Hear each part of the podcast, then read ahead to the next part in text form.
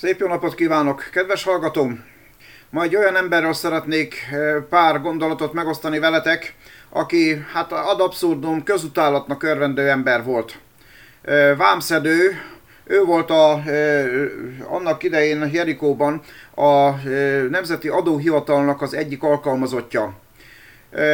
Ma sem örvend túlságosan nagy köztiszteletnek az adóhivatal dolgozója, általában nem szeretik az emberek.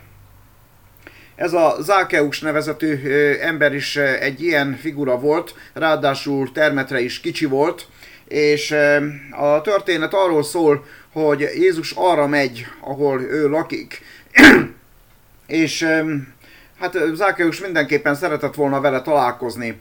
És mivel kicsi termetű ember volt, felmászott a fára, és onnan figyelte az eseményeket, onnan figyelte, hogy mit tanít ez az ember, és egyáltalán mit csinál, mi felkeltette az érdeklődését alapvetően.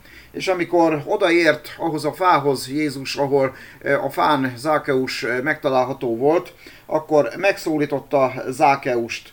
Azt mondta neki, így szólt hozzá, Zákaus, szállj le hamar, mert ma a te házadban kell megszállnom. Ekkor sietve leszállt, és örömmel befogadta. Kettő dolgot szeretnék kiemelni.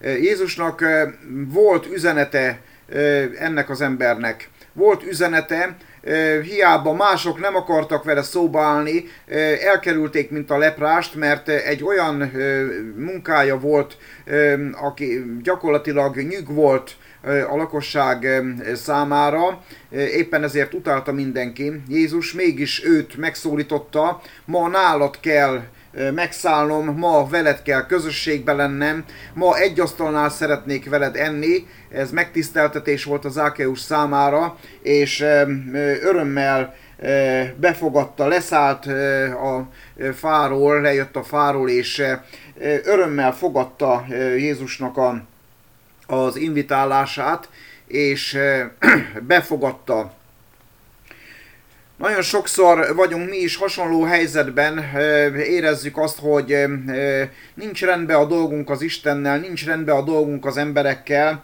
de amikor Isten bátorító üzenetét halljuk, akkor óckodunk Jézushoz közeledni, óckodunk az Istenhez közeledni, pedig itt van a lehetőség a mi számunkra is, közeledni ahhoz az Istenhez, aki kész befogadni bennünket, aki kész szóba állni velünk, aki kész közösséget vállalni velünk.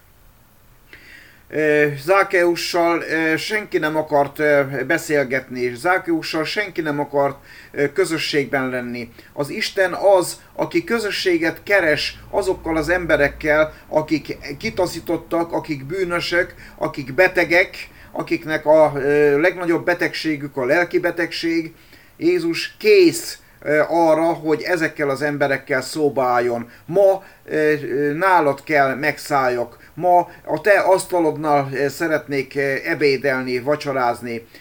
Készülj fel arra, hogy velem találkozz. Zákeus örömmel fogadta Jézusnak az invitálását. Kedves hallgatóm, te hogyan fogadod ma Jézusnak a, az üzenetét. Ma Jézus te nálad szeretne vacsorázni. Kész vagy arra, hogy vele közösségbe lépj. Kész vagy arra, hogy vele beszélgess. Kész vagy arra, hogy az életed ö, új ö, révbe jusson, mert jót tervezett a te életed felől. Kész vagy erre?